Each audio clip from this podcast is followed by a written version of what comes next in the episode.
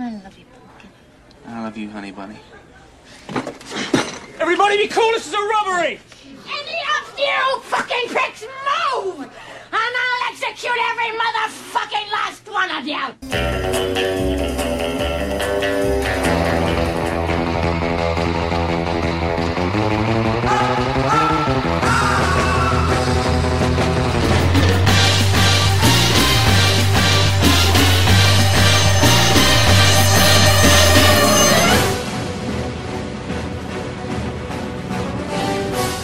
Estás entrando al mundo del cine y su música.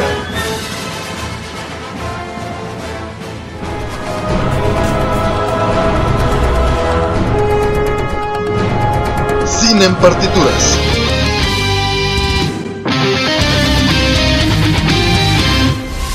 Hola, soy Robert García y yo soy Manu García. Sean todos bienvenidos una vez más a un especial de director.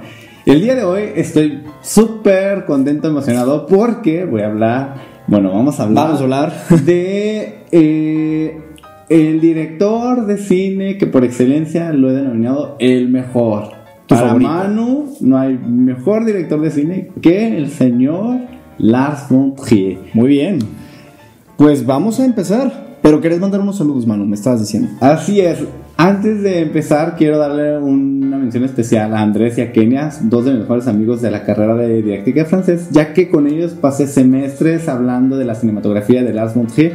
Así es que esto va dedicado por ustedes y también por el cumpleaños de Andrés, que fue el pasado 4 de diciembre. Así es que vamos a empezar, Robert. Perfecto, me parece muy bien. Bueno, pues vamos a hablar de Lars von Trier, que también para mí es uno de mis directores favoritos. Como sabemos, es un director danés y ha hecho pues un sinfín de, de largometrajes, proyectos para televisión.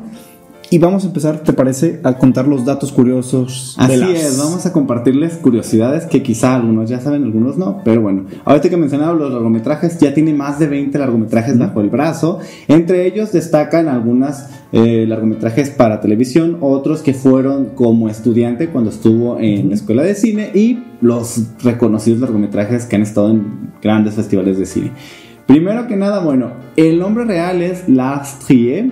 Y Robert, ¿te acuerdas por qué se adjudica este eh, nombre de Lars von Trier? Sí, bueno, lo que pasa es que cuando él estaba estudiando en la escuela de cine en Copenhague, en su escuela le dijeron, oye Lars, tú eres como Lars von Trier, ¿no? Por, el, por Eric von Stroheim. Y pues bueno, de ahí dijo, ah, como que me gusta, me siento cómodo, adoptar el nombre en honor a, a este director de Sí, cine. y la verdad ya no podría existir esta, este genio sin ese von, ¿no? Sería Sí, raro claro. decir Lars Trier, le falta, ¿no? Es parte de su personalidad.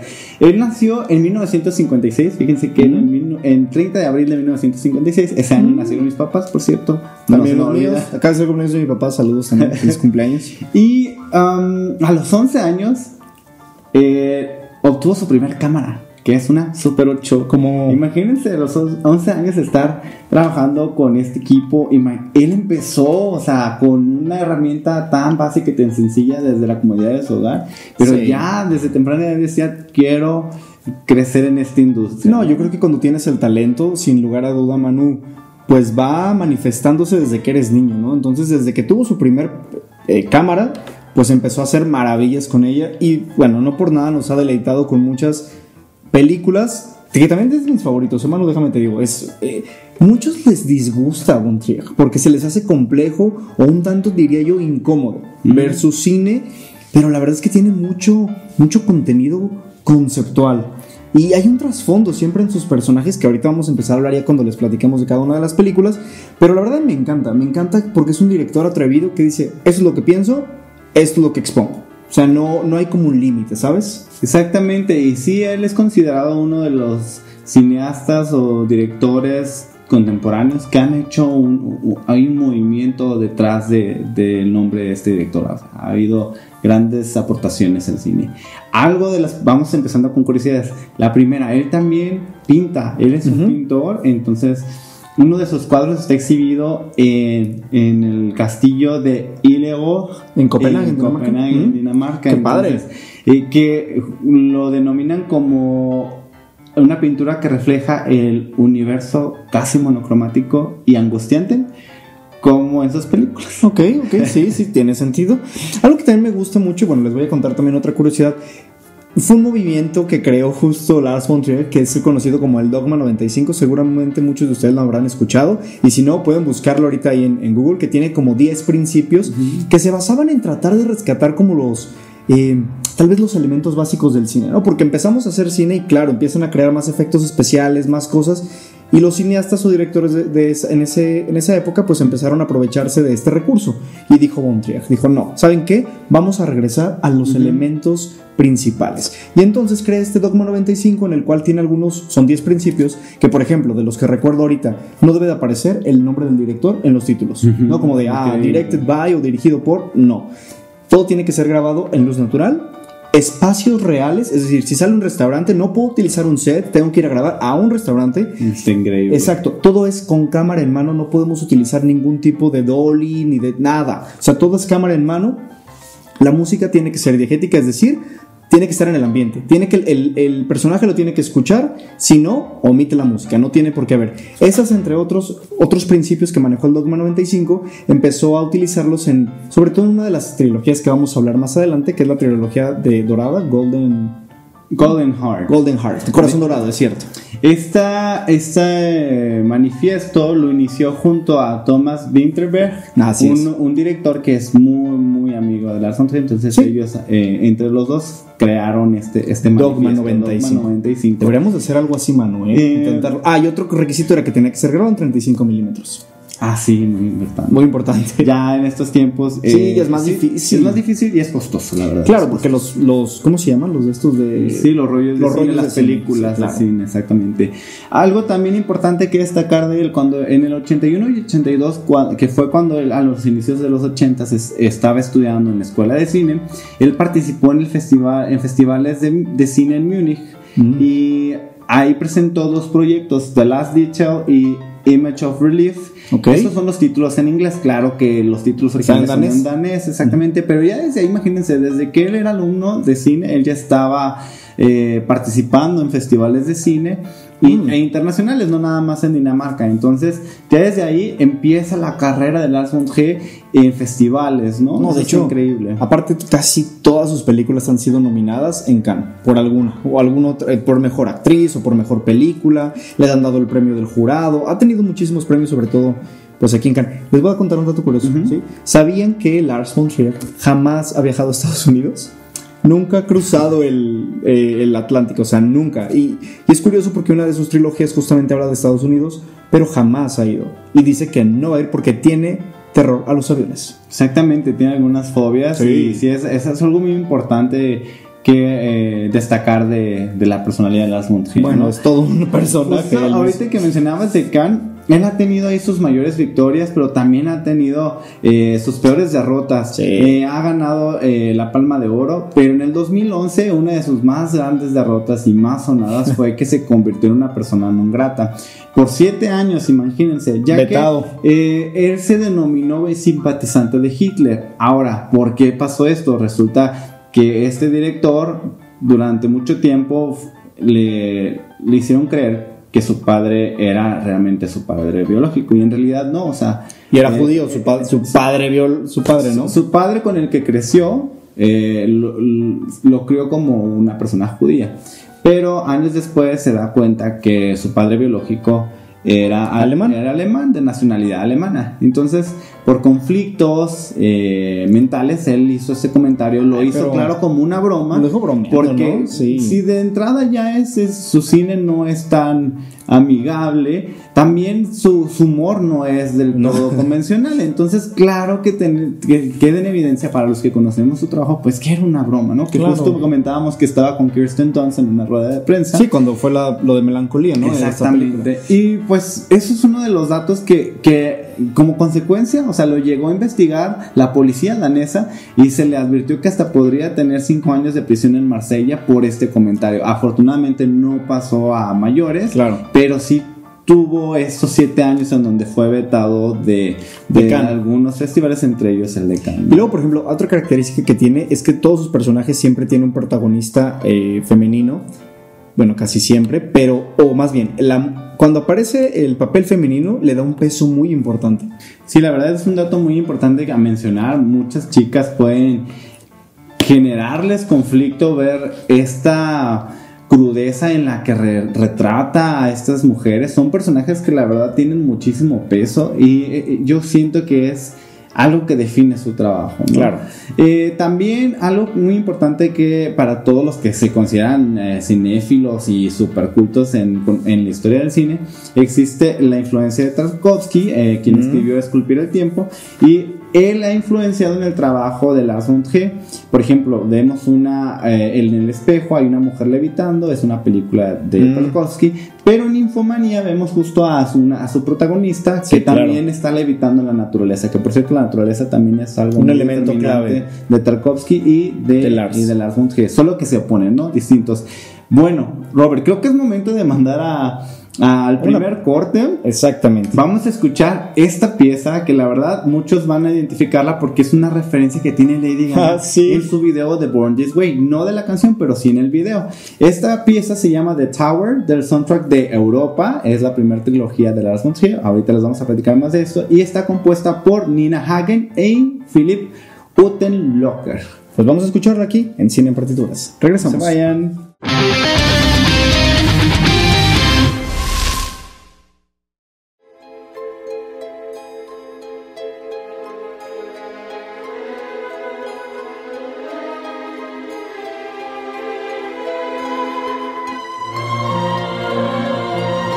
Y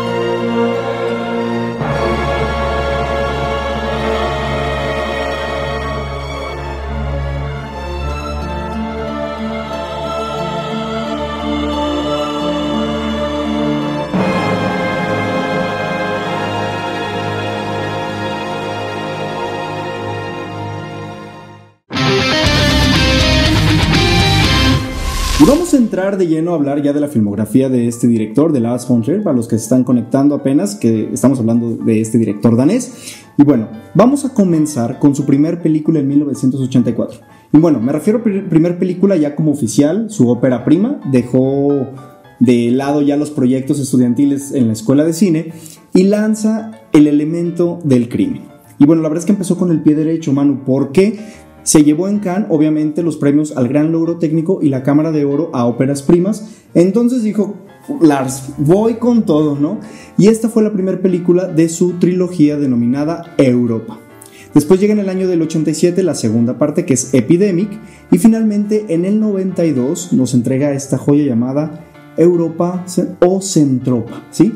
¿Y de qué va? ¿De qué va esta película? Es bien interesante, no sé si recuerdas, Manu, cuando es un neoyorquino que se viene a Alemania a trabajar con su tío en Centropa. Centropa es como la empresa de ferrocarriles, ¿no? De, de una Alemania posguerra, ¿no? Entonces existe como todos estos, pues, conflictos aún entre los posibles nazis que quedaron aún con los de la resistencia y, lo, empieza a hacer, digamos que el personaje es utilizado de muchas maneras y no nos vamos dando cuenta, solo lo vamos viendo conforme va avanzando el filme. ¿no? Entonces, es una película bien interesante porque empezamos a ver como un estilo muy particular de, de Lars.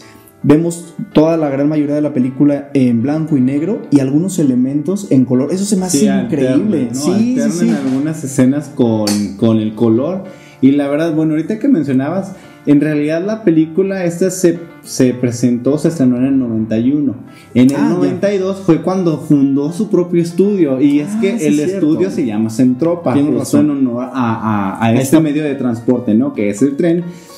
Y ahorita que mencionas de su estilo está increíble porque imagínense, si realmente tenía tres largometrajes oficiales como egresado de escuela de cine, está increíble que ya dices cómo el talento de Lars von Trier desde ese momento ya estaba definido. Y la verdad, yo le comentaba a Roberto que me daba tintes de Casablanca, me recordaba Es a que- la ambientación, a la producción, Sí. los tonos. Justo se desarrolla en esta época, en Tiene- ese tiempo, la historia, ¿no? La historia se desarrolla después de la posguerra, ¿no? Y es bien interesante porque brinca como en. Tiene como toques del cine negro y de repente se va algo muy romántico, ¿no? Como. Exacto. eh, justamente son los choques que, que te hacen como despertar incluso en la película. ¿Y sabías que fue ganadora del Ah, premio del jurado del Festival de Cannes y también fue ganadora de mejor película en el Festival de Sitges? Entonces, Está bien chistoso, bueno, no chistoso, es que está bien trágico porque tuvo muchos premios esta tercera, este tercer largometraje, pero se dice que al momento de no obtener la palma de oro, o sea, sí tuvo el premio del jurado, pero no obtener la palma de oro, que es el máximo galardón de Cannes,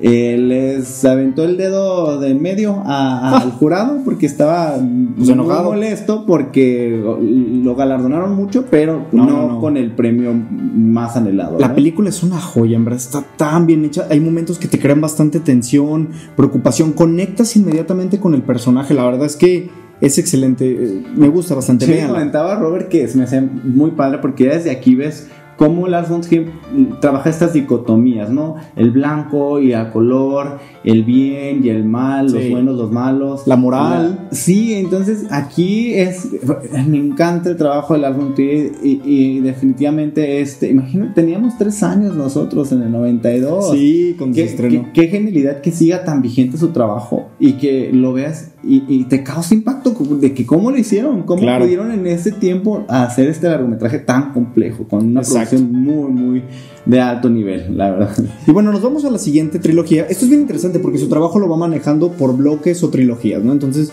vamos con la trilogía de Golden Heart, Corazón Dorado. Y platícanos de aquí, Manu. ¿Qué, qué, películas Ah. llegan en, esta, en este bloque?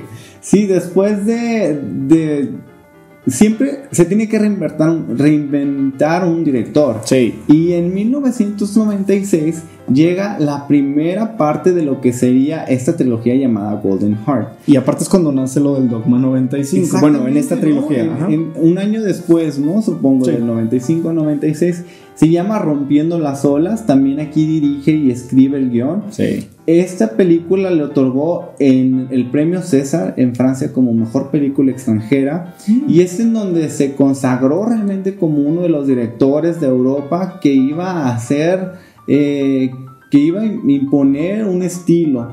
Entonces, Claro. con esta historia, una vez más desarrolla el personaje femenino, es, eh, se desarrolla en Escocia, si no me equivoco, la historia, y es una mujer que pertenece a una religión eh, cristiana, si no me equivoco, en donde la mujer es una mujer que está ah, con muchas eh, restricciones, no puede hablar en público, tiene que seguir muchos lineamientos, la figura de la mujer es como se ha ido discutiendo hasta la fecha, ¿no? El rol femenino que, que tiene que ir este, luchando en contra de estos dogmas. Justo ahorita que hablamos de un dogma 95, Sí. cómo el dogma de la mujer ha sido luchar contra lo que la sociedad dicta como Claro. correcto. Aquí ella decide casarse, se casa siendo virgen y al momento de, de, de- de perder su virgin- virginidad, ella se da cuenta de cómo eh, es algo que, el- que no puede evitar disfrutar. Y lo hace rompiendo todas estas reglas porque se casa con una persona que no pertenece a su religión. Eh, aún perdiendo la virginidad, ella dice, ¿por qué la mujer no está permitida a, estos placeres? ¿no? Claro. Lamentablemente, y no es un spoiler porque es una de las eh, de la información que viene en, en- en- en la sinopsis, Mm. es que eh, su esposo se tiene que ir y no puede quedarse con ella porque trabaja en, en- en- en- cuestiones de petro- petróleo, entonces tiene que estar fuera de, de la ciudad. Y entonces sufre un accidente, es golpeado en la cabeza Y aquí vemos cómo Lars von Trier empieza a despedazar como toda esta idea de, de- del matrimonio convencional, de, de cómo la libertad y los acuerdos en un matrimonio pueden lograrse. Y es que este hombre queda cuadrapléjico. Ok. Y entonces él le exige, bueno, no le exige, él le pide que ella siga disfrutando de su vida sexual y le pide que tenga amantes porque como él es cuadrapléjico no puede satisfacerle esa necesidad. Claro. Y entonces él para poder disfrutar su sexualidad y la sexualidad de su esposa la, a- la orilla y la invita a, Ah, sí. a tener eh, diferentes amantes. Aquí el- el- pues, la cuestión es que ella creció en una religión en donde le decían que tenía que seguir las la- obedecer Pues al las- esposo, más bien obedecer al esposo. Entonces era esta, esta cuestión de, de que ella le pedía a Dios encontrar el amor y tener el don del amor. Dios le concede enamorarse con el estar con el amor de su vida. El amor de su vida queda cuadrapléjico, pero entre las dogmas de la religión de obedecer a tu esposo y ella en querer cumplir la necesidad del, del esposo, acepta. Pues sí. Entonces este dilema, imagínense, desde el 96, pues planteando este tipo de, de, de, contenidos es wow, o sea, a mí ya me volaba la cabeza. Sí. Pero bueno, eh, me encanta, me encanta las Y, Y después que llega Robert. En el 98, esta película divertidísima que son Los Idiotas. Es súper interesante porque ¿de qué se trata? Es un grupo de amigos que se hace pasar por personas con discapacidades o más bien capacidades diferentes, discapacidad, y ante la gente pues les toman el pelo haciéndose pasar por hay gente que tiene a lo mejor algún retraso y pues hacen sentir incómodas a las personas, incómodas en el sentido en que pues reaccionan de una manera como inesperada y pero está bien loca porque realmente viven todos juntos, es como una especie de Comuna, ¿no? parece así como una como una hippie bien rara. Sí, Y yo la verdad que esta película superó mis expectativas, yo decía, "Mm, pues a ver qué, como que se ve el trailer y yo decía, ah, pero cuando la vi la película dije, wow, qué padre está, porque realmente vas entendiendo el por qué está cada uno de los personajes, qué hacen ahí.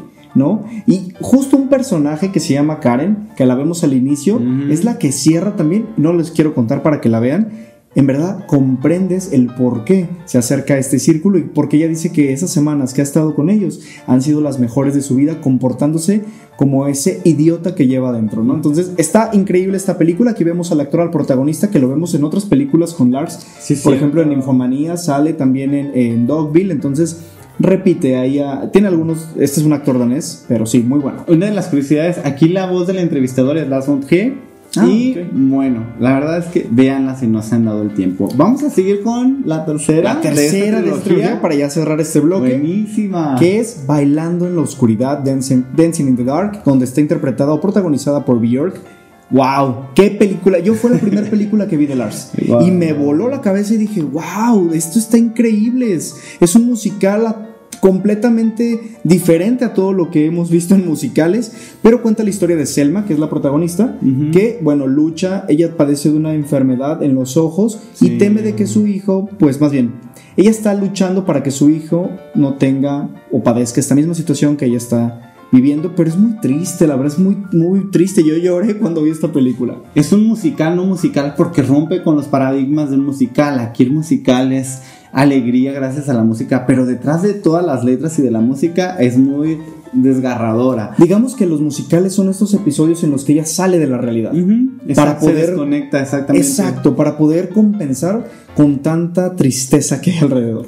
Aquí algo importante es que la banda sonora es este encar- se encargan tanto Lars von Trier como Björk, entonces los dos hacen todo este trabajo de la banda sonora, entonces algunas de las piezas están muy interesantes. Y algo Buenísimas. que a mí me encanta es que sale una actriz francesa que se llama Catherine Deneuve y me encanta su trabajo. Entonces ver a Björk y ver a esta actriz juntas en este largometraje que está increíblemente el final, no, o No, sea, el yo lloré. final es, es, eh, no, o sea, sí es una curva de emociones. Es una montaña rusa. Exactamente. Sí. Y la verdad, pues vamos a escuchar una, Ay, una sí, canción, ¿te claro, parece? De Robert, Björk, encanta. de esta película. ¿Cuál va a ser, mano? Se llama Cevalda. La verdad, no sé cómo se pronuncia, pero ese es el nombre, así la pueden buscar en YouTube. Está genial, justo es una de las piezas donde vemos bailar a Björk. Ok. Entonces, escúchenla, disfrútenla y no se desconecten. Y aquí los esperamos. Muy bien.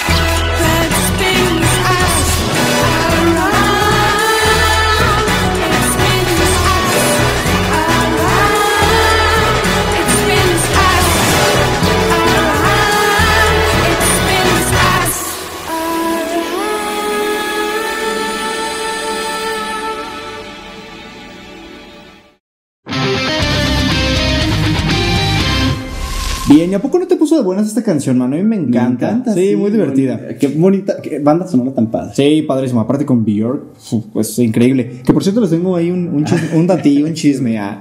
Bueno, se dice que Lars es muy duro como director, ¿no? Que, que es, no, necesito que tengas esta, que actúes de esta manera y que lleva a sus actores a esa... Al límite, ¿no? Sí, a esa presión, tal vez si tú quieres llamarlo así, para que sacar lo que él espera de ellos, ¿no?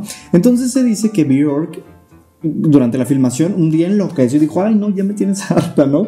Y que pues se peleó ahí con Lars, pero bueno, son como rumores, pero a lo que voy es eso, de que realmente lleva a sus actores a este punto en el que él los quiere ver. Sí, creo que fue como algún grado de psicosis, ¿no? Que algo Sí.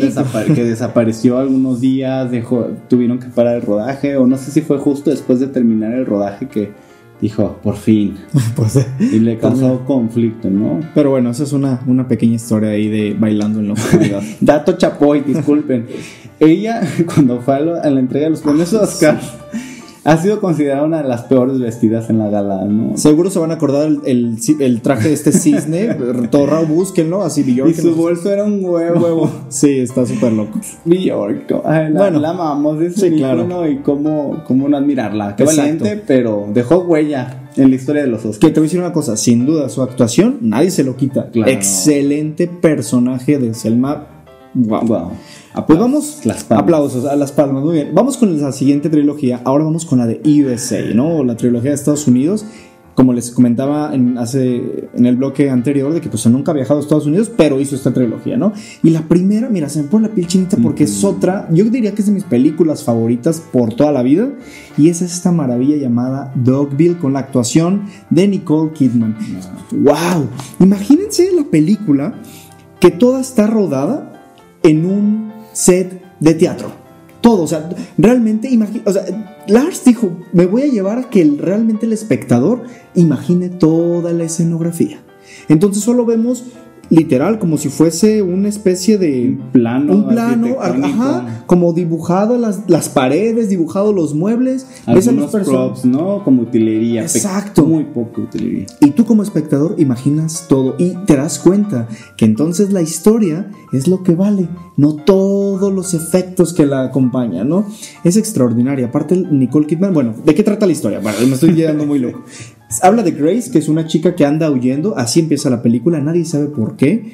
Sabe que huye de unos gángsters, eso sí lo, sí lo vemos al inicio, y se queda en un, una pequeño, un pequeño poblado llamado Dogville, donde pues empieza los, sus integrantes o sus, ¿cómo se les llama? Habitantes. Habitantes. La acogen, al principio empieza todo bien, pero después empiezan a abusar de su confianza. Y no les quiero contar el final porque De su da amabilidad, De su amabilidad. Sí, ella era muy ingenua y quería ayudar a toda la gente, su bondad y demás, pero tanta bondad a veces la gente suele aprovecharse de ella. Sí, y eso es algo que caracteriza a, a todos los personajes femeninos que desarrolla la G. Siempre están a la deriva, en donde vemos cómo tienen que llegar al límite en muchas situaciones que la sociedad en estas historias em, dejan ver qué tan crueles podemos llegar a ser Sí. como humanos, como es, que, seres. es que eso es lo que hace incómodo tal vez al cine de Lars, que se atreve a decir, te lleva como a realmente desenma- des- quita la máscara de los Todas estas capas que hay detrás de, Exacto, de- y te dice, hey, tú como ser humano puedes ser así, así de bueno o así de malo, ¿no? Está contraste, pero así, así sucede. A mí me encanta esta película, Dogville, porque de mis actrices favoritas, y, y- y si no me equivoco, fue mi actriz favorita en el Sí, top actrices, top- fue Nicole Kidman. Escúchenlo y mi Spotify. director de cine favorito es Das von Trier. La primera vez que yo vi una película de Das von Trier fue Dogville. Mm, ok. Esta película es del 2003 y no creo que la haya visto ese, e- ese año, pero desde que yo vi el trabajo de esta película dije, Yo me wow, yo le digo a Robert, Dios, universo, Pachamama, qué genial que existe este director danés y que si ustedes no lo conocen todavía, tómense el tiempo, vean una, le- les recomiendo, vamos a recomendar una de la siguiente trilogía que es más, más relax, digamos, Sí. pero bueno, justamente que decía Robert de, de, de este personaje de Grace, ¿qué pasa con Grace? Ah, hay, bueno. hay un después, ¿no? Bueno, viene la segunda parte que es Manderley, que es esta película que sale en el 2005. Ya no es protagonizada por Nicole Kidman, pero sigue conservando los personajes. Esto es algo muy raro, pero aún así no me incomoda, ¿sabes? Es como Aquí, de. le- ah, aquí ok. padre, sale William Defoe, Como el papá. el sí. papá de Grace, que Y es el entonces, personaje de Nicole, ¿no? Es algo bien loco porque llegan a este pueblo llamado Manderley después de salir de Dogville. No les quiero decir qué sucede con Dogville. Ajá. Pero es algo muy interesante.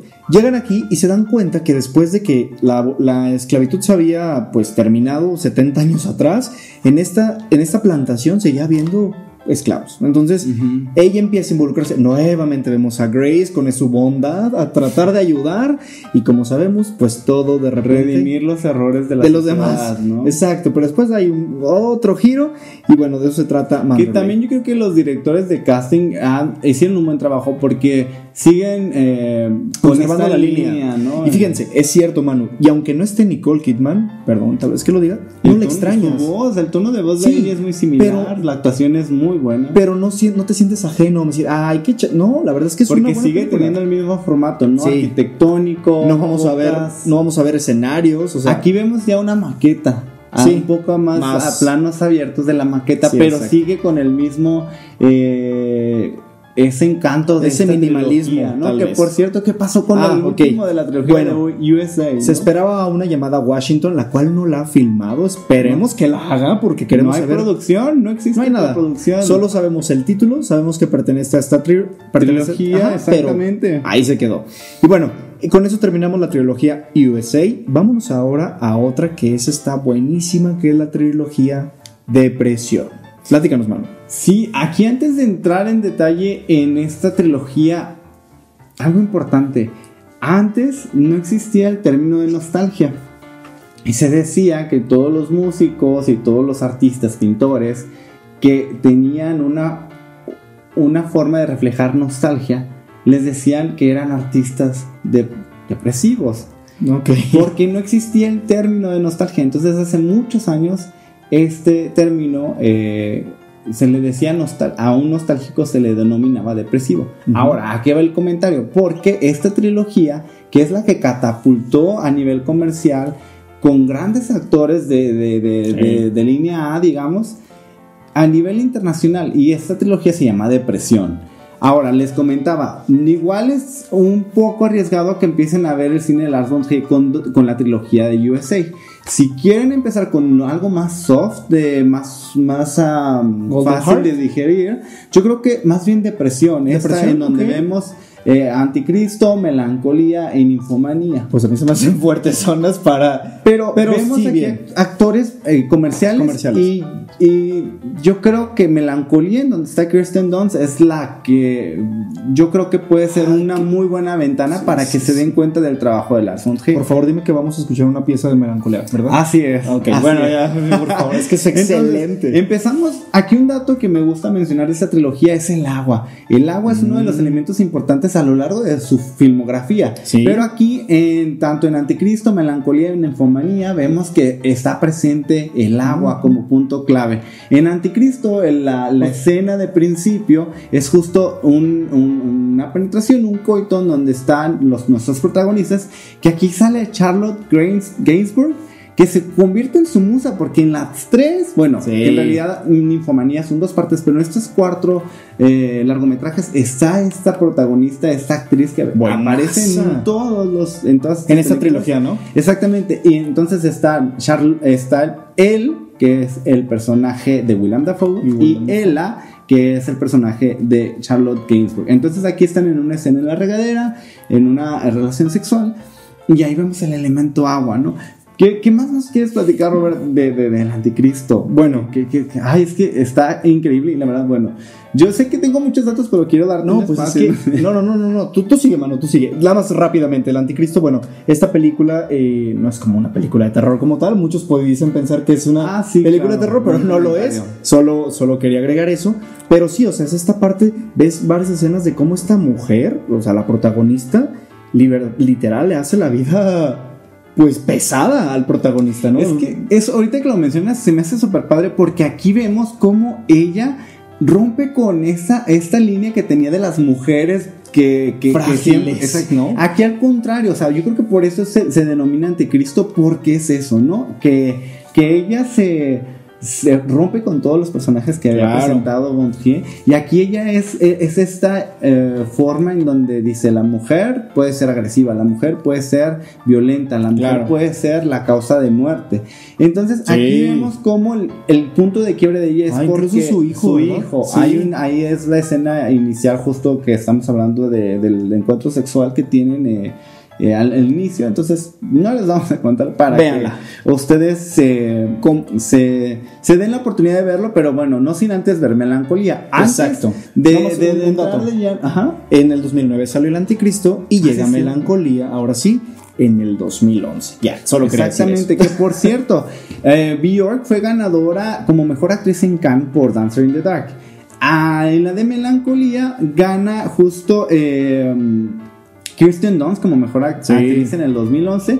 Y bueno, ahorita vamos a decir quién fue la tercera que, que también ganó como mejor actriz para que no se vayan. Y los vamos a dejar con una pieza Me que parece muy bien. es espectacular porque es de las de las escenas o las planos secuencias al inicio de Melancolía, que se llama Ghost Course, del soundtrack de Melancolía, que es interpretado por la Or- Orquesta Filarmónica de Praga. Así es que Ay, esta va padre. dedicada para Kenia, porque Kenia tiene tatuada la palabra nostalgia. Así es que Ah, sí. Nostalgia y melancolía. Y melancolía, mira. te Perfecto. quiero, amiga. Muy bien, No regresamos se aquí.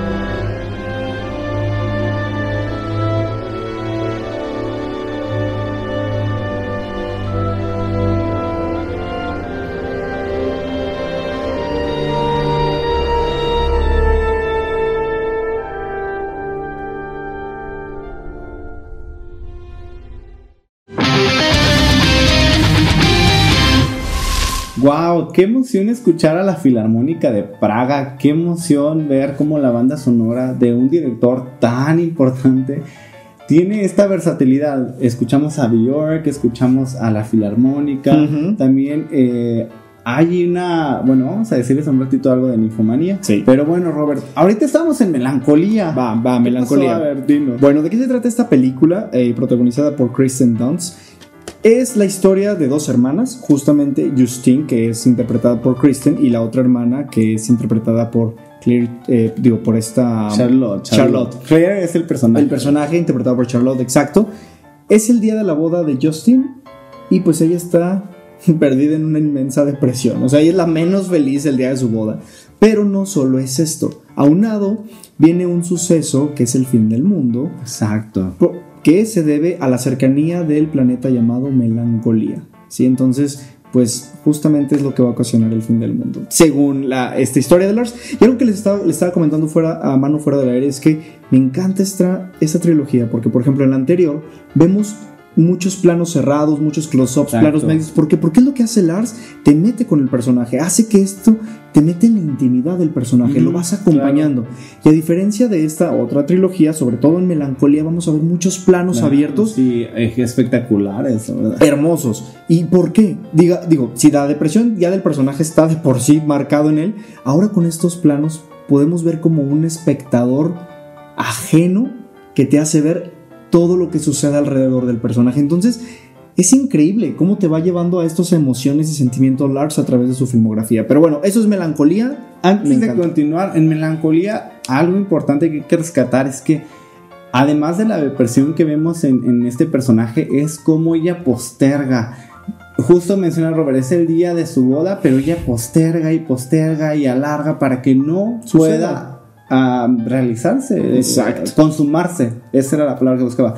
Y bueno, aquí tenemos actuaciones como Kiefer Sutherland. Sí. Y bueno, es uno de los que les decía, ¿no? ¿Por qué podrían verlo? Porque vemos actores como más, más cotidianos, más Pero- hollywoodenses. Rompen con lo que veíamos viendo de su trabajo. Eso es muy bueno. Se van a deleitar con la banda sonora, en verdad. sí, Está sí, sí. espectacular. Yo creo que es mi favorita de todas las bandas sonoras de, las, de la filmografía de las 11. Definitivamente Melancolía es la Sí, mejor. la No mejor. hay duda. Vamos ahora con la última película de esta trilogía, que es la aclamada polémica Ninfomanía. ¿sí? Dato de esto.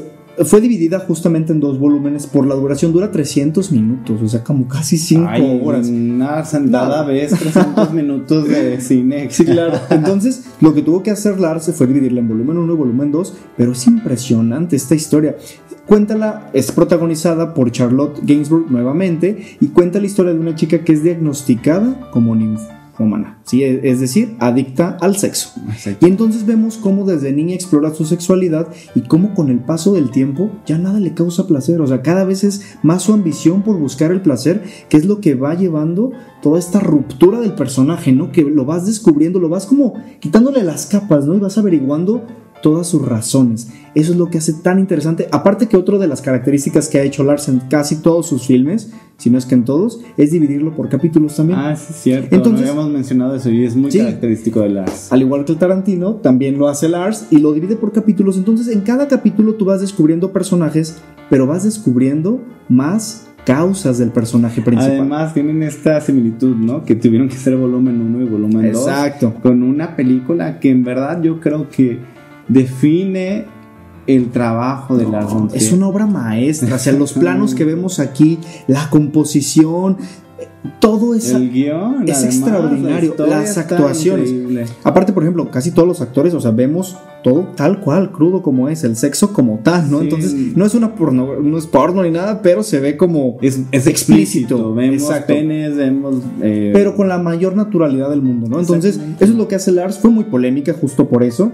Y es Muy- recurrente, no nada más en esta trilogía, Sí, también en siempre. Los Idiotas hay Sí, desnudos. en el anticristo, en todo. Exacto. Entonces, tenemos actuaciones buenísimas, tenemos a Shia LaBeouf, tenemos a Uma Thurman, a Willem Dafoe, a Willem una Dafoe. vez más. Sí, o sea- a Charlotte, que ya se convirtió en su musa porque además de, de esta trilogía ya había trabajado, colaborado con ella antes.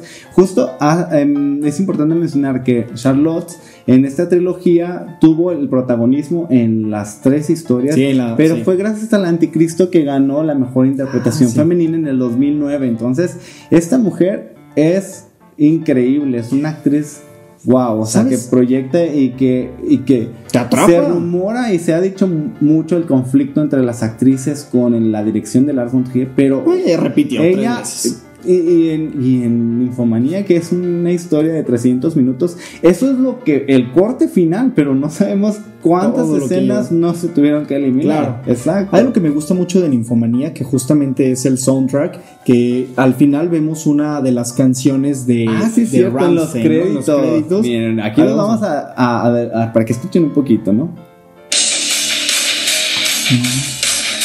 Sí, buenísimo. Porque justo eso que genera, ¿no? La, toda esa ola de de emociones que Luego se que las ponemos ahí en- exactamente En toda- nuestro Face. toda la después de todo este de todos esos capítulos en estos dos volúmenes de ninfomanía toda esta crudeza la intensidad las interpretaciones y las historias porque en verdad Sí. como decíamos hace rato de cómo de- eh, cómo les va quitando las capas a los personajes y todo lo que de- realmente escondemos como seres humanos y que sacamos ese instinto animal ese ¿Sabes? insti- instinto instinto sexual o sea ¿Sabes cómo me imagino Lars así cuando está describiendo un personaje? Imagínense una bola de nudos, de hilos. Wow. Y de repente vas agarrando un hilo, otro hilo, otro hilo. Y tomas el último y sale todo el personaje. Y lo descubrimos por completo. Así yo lo imagino, no sé. Digo, ya estoy ya, yo también ya me estoy haciendo como Lars, ¿verdad? Pero eso es parte de, de su trilogía. Vamos con la última película que hizo Lars, que es La casa que Jack construyó. Yo les es- tengo que contar algo Es una locura esta película. He tenido la fortuna y la dicha que por fin pude ver en pantalla grande el trabajo de Lars von Trier. En realidad yo no había visto ni siquiera en Infomanía, Yo sí ni me la siquiera en el cine. Melancolía. Yo vi por primera vez una película de Lars von Trier en cine hasta que llegó a la casa que ya construyó. En donde ¡Qué loca! es, es un homenaje, le comento a Robert. Para mí es que es como un pintor hace su autorretrato. Ah. Él es un autorretrato, pero en cine. Está súper loco. Es un homenaje hacia él mismo. Yo lo vi de esta manera. Hay muchas referencias al trabajo de, ¿De sus películas? de su filmografía. Y tiene mucho, eh, no lo habíamos comentado, pero hay muchas, muchas referencias de el arte y la pintura en sus Ah, películas. sí, sí. Aquí vemos de Dante Ali- Alighieri, si no Ah, me sí, equivoco, claro. en esta, en esta historia, pero ya en, en, en, en Infomanía hay muchas referencias. Vamos a estar posteando en nuestras redes estas referencias para que vean cómo en Infomanía, cómo también En Melancolía en también, Melancolía, o sea, sí. exactamente, y también finalmente en la casa que ya construyó. Pero déjenme les digo, a mí me impactó, en verdad, porque la historia trata de, una, de un chico que es, pues socialmente lo ves normal, pero es un psicópata. Él asesina como una Con excusa, ¿no? Sí, De- como una. eh, asesina como una manifestación del arte. Y es así como de ¿qué? Cuando yo, cuando yo dije que no, esto está loco, porque la casa que construye realmente está hecha de cadáveres. Entonces es una locura. Es como, ¿neta? ¿Estoy viendo esto? Pero sí, o sea, realmente te lleva otra vez a este juego entre la moral, entre lo correcto y el bien y el mal, y lleva al personaje al límite, ¿no? Entonces, a justificar sus acciones por el arte, ¿no? Y es algo bien raro. De hecho, en este. En esta ocasión. Yo me pregunto qué pasó con, la con el director de casting. Porque eh, el seleccionado Mm. es Matt Dillon. Y yo siento buscó un nuevo talento. Y yo me pregunto qué es lo que le vio, qué fue lo que dijo él. Él tiene que ser Jack. Porque la verdad, lo hace increíble, es genial. No dudo que, que haya sido la primera opción. Pero qué padre ver una un nuevo rostro, ¿no? Claro. Y en segunda, a Uma Thurman. Ah, también que aparece ahí. está, ¿no? Hace una colaboración pequeña al inicio, pero eh, está muy padre verla Sí. que, que regresa, ¿no? O sea, ha estado con Tarantino, uno de También. los directores que hemos mencionado antes, de tus favoritos, y aquí también con von Trier. Antes de terminar el programa, porque ya casi acabamos, les quiero com- comentar. Él en una de sus entrevistas llegó a, a comentar que la casa que ya construyó era considerado como su testamento. Lo veía, Ok. es, para mí ese es mi testamento. Entonces imagínense todo lo que representa para Lars von Trier esta película. Wow. Véanla si no la han visto. Esta fue la última. Ay. La pueden encontrar en, en formato en Blu-ray, en DVD, está Sí. a la mano. Y, y bueno, a ver, antes de decir, Sí, Manu, sí, sí. ¿cuál es tu película favorita? Ay, es tan difícil. No, ya- a ver, ya ya, no sé, puedo. ya te puse en aprietos, pero elige una, vamos. Bueno, yo siempre. Yo, yo bueno, hay dos. Hay A dos. ver, venga. Definitivamente. eh, me encanta Dogville, no me voy a dejar de ser mi película favorita. Me la ganó. La segunda es eh, Melancolía. Ok, yo me iría entonces, por, ya que me ganaste Dogville, me voy a ir por Bailando en la Oscuridad y, Ay, y ay, Ninfomanía. son ¿Sí? Y bueno, pues muchísimas gracias a todos los que están escuchándonos. Recuerden nuestro, o nuestros horarios, todos los miércoles a las 2 de la tarde. Y los viernes a las 3, nuestro nuevo horario. También escuchen todos los otros programas de nuestro, del resto de nuestros compañeros de aquí en cabina. digital, Sí. exactamente. Y pues les Es una vuelta a los demás horarios. Así es. Y bueno, pues con esto concluimos nuestro programa Ay, especial. no, me duele, Sí. me duele que se haya acabado, pero pero en serio, es una excelente ese director. Cerrar con Lars von Trier entre especiales directores, qué belleza. Sí, cerrar el año porque ah, esperen, tenemos sorpresas. Vamos a tener un giveaway, estén al pendiente de nuestras redes sociales. Recuerden síganos en Cine en Partituras en Facebook y en Instagram. Instagram. Ahí les vamos a dar más detalles. Tenemos después el siguiente miércoles el especial de compositor con Chava James Mayorga, Horner, James Horner, exactamente. Tenemos nuestro especial de Navidad y el cierre de año que va a estar súper padre, no se lo pierdan. Y bueno, para que lo vean. para ya terminar con esta, este especial de, de Ah. Lars, cerramos el año con broche de oro. Perfecto, Sí. no pudo quedar mejor, en verdad estoy satisfecho con el resultado, Robert. Gracias. Exacto, no, gracias, gracias a ustedes por vernos, por estar escuchándonos. Exacto, y pues bueno, vamos a terminar con una frase de Lars. Yo les quiero compartir esta, es una cita que dice, una buena película tiene que ser como una piedra en tu zapato, tal vez incómoda, Wow. pero ahí está. Y finalmente, básicamente, todo en esta vida me da miedo, excepto hacer cine. Bien, es el señor Lars, Lars von sí. Trier.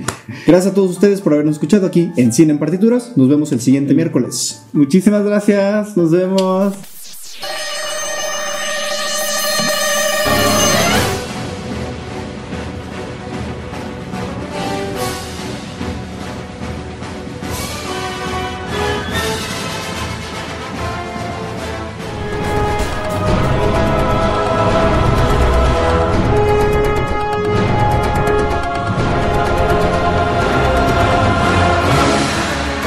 En partituras.